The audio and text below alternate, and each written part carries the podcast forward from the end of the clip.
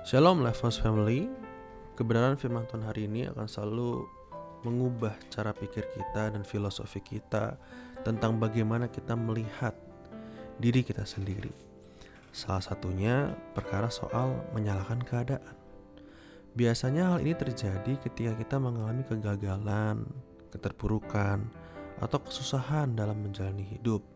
Misalnya, ada seorang ibu berkata, "Saya tidak pernah jadi orang yang mudah marah sampai saya memiliki anak kembar ini."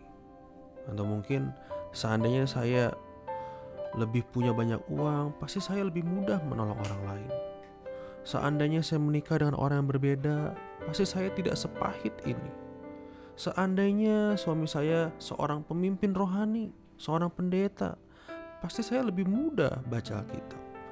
Aduh, seandainya, seandainya istri saya bisa mengontrol mulutnya yang cepat itu, saya tidak akan selingkuh. Seandainya, seandainya, dan seandainya. Takut saudara, apa yang hendak kita sampaikan sewaktu kita berkata kalimat-kalimat demikian? Yang hendak kita sampaikan adalah seseorang atau sesuatu telah membuat saya menjadi saya seperti saat ini.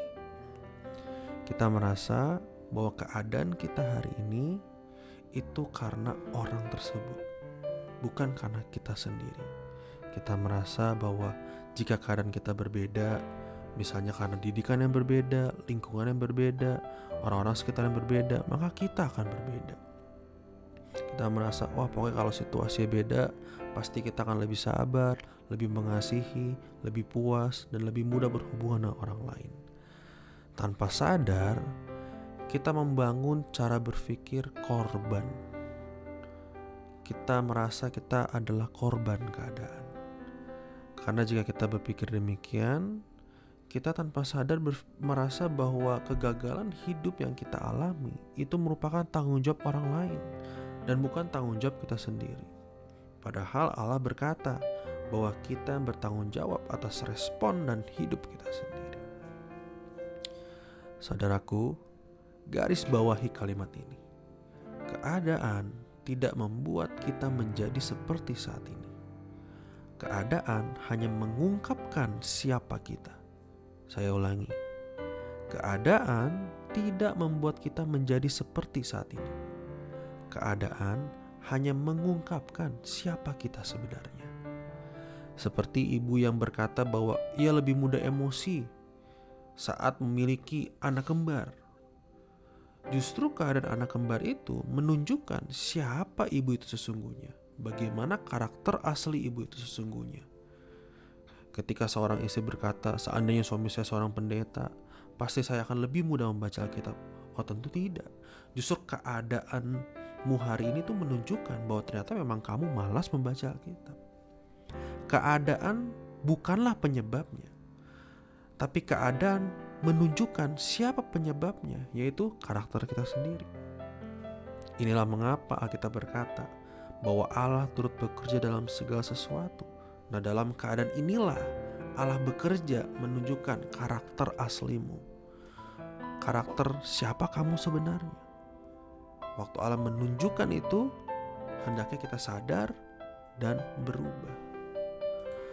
Rasul Paulus berkata di Filipi 4 ayat 11 sampai 12. Kukatakan ini bukanlah karena kekurangan, sebab aku telah belajar mencukup, mencukupkan diri dalam segala keadaan. Aku tahu apa itu kekurangan dan aku tahu apa itu kelimpahan.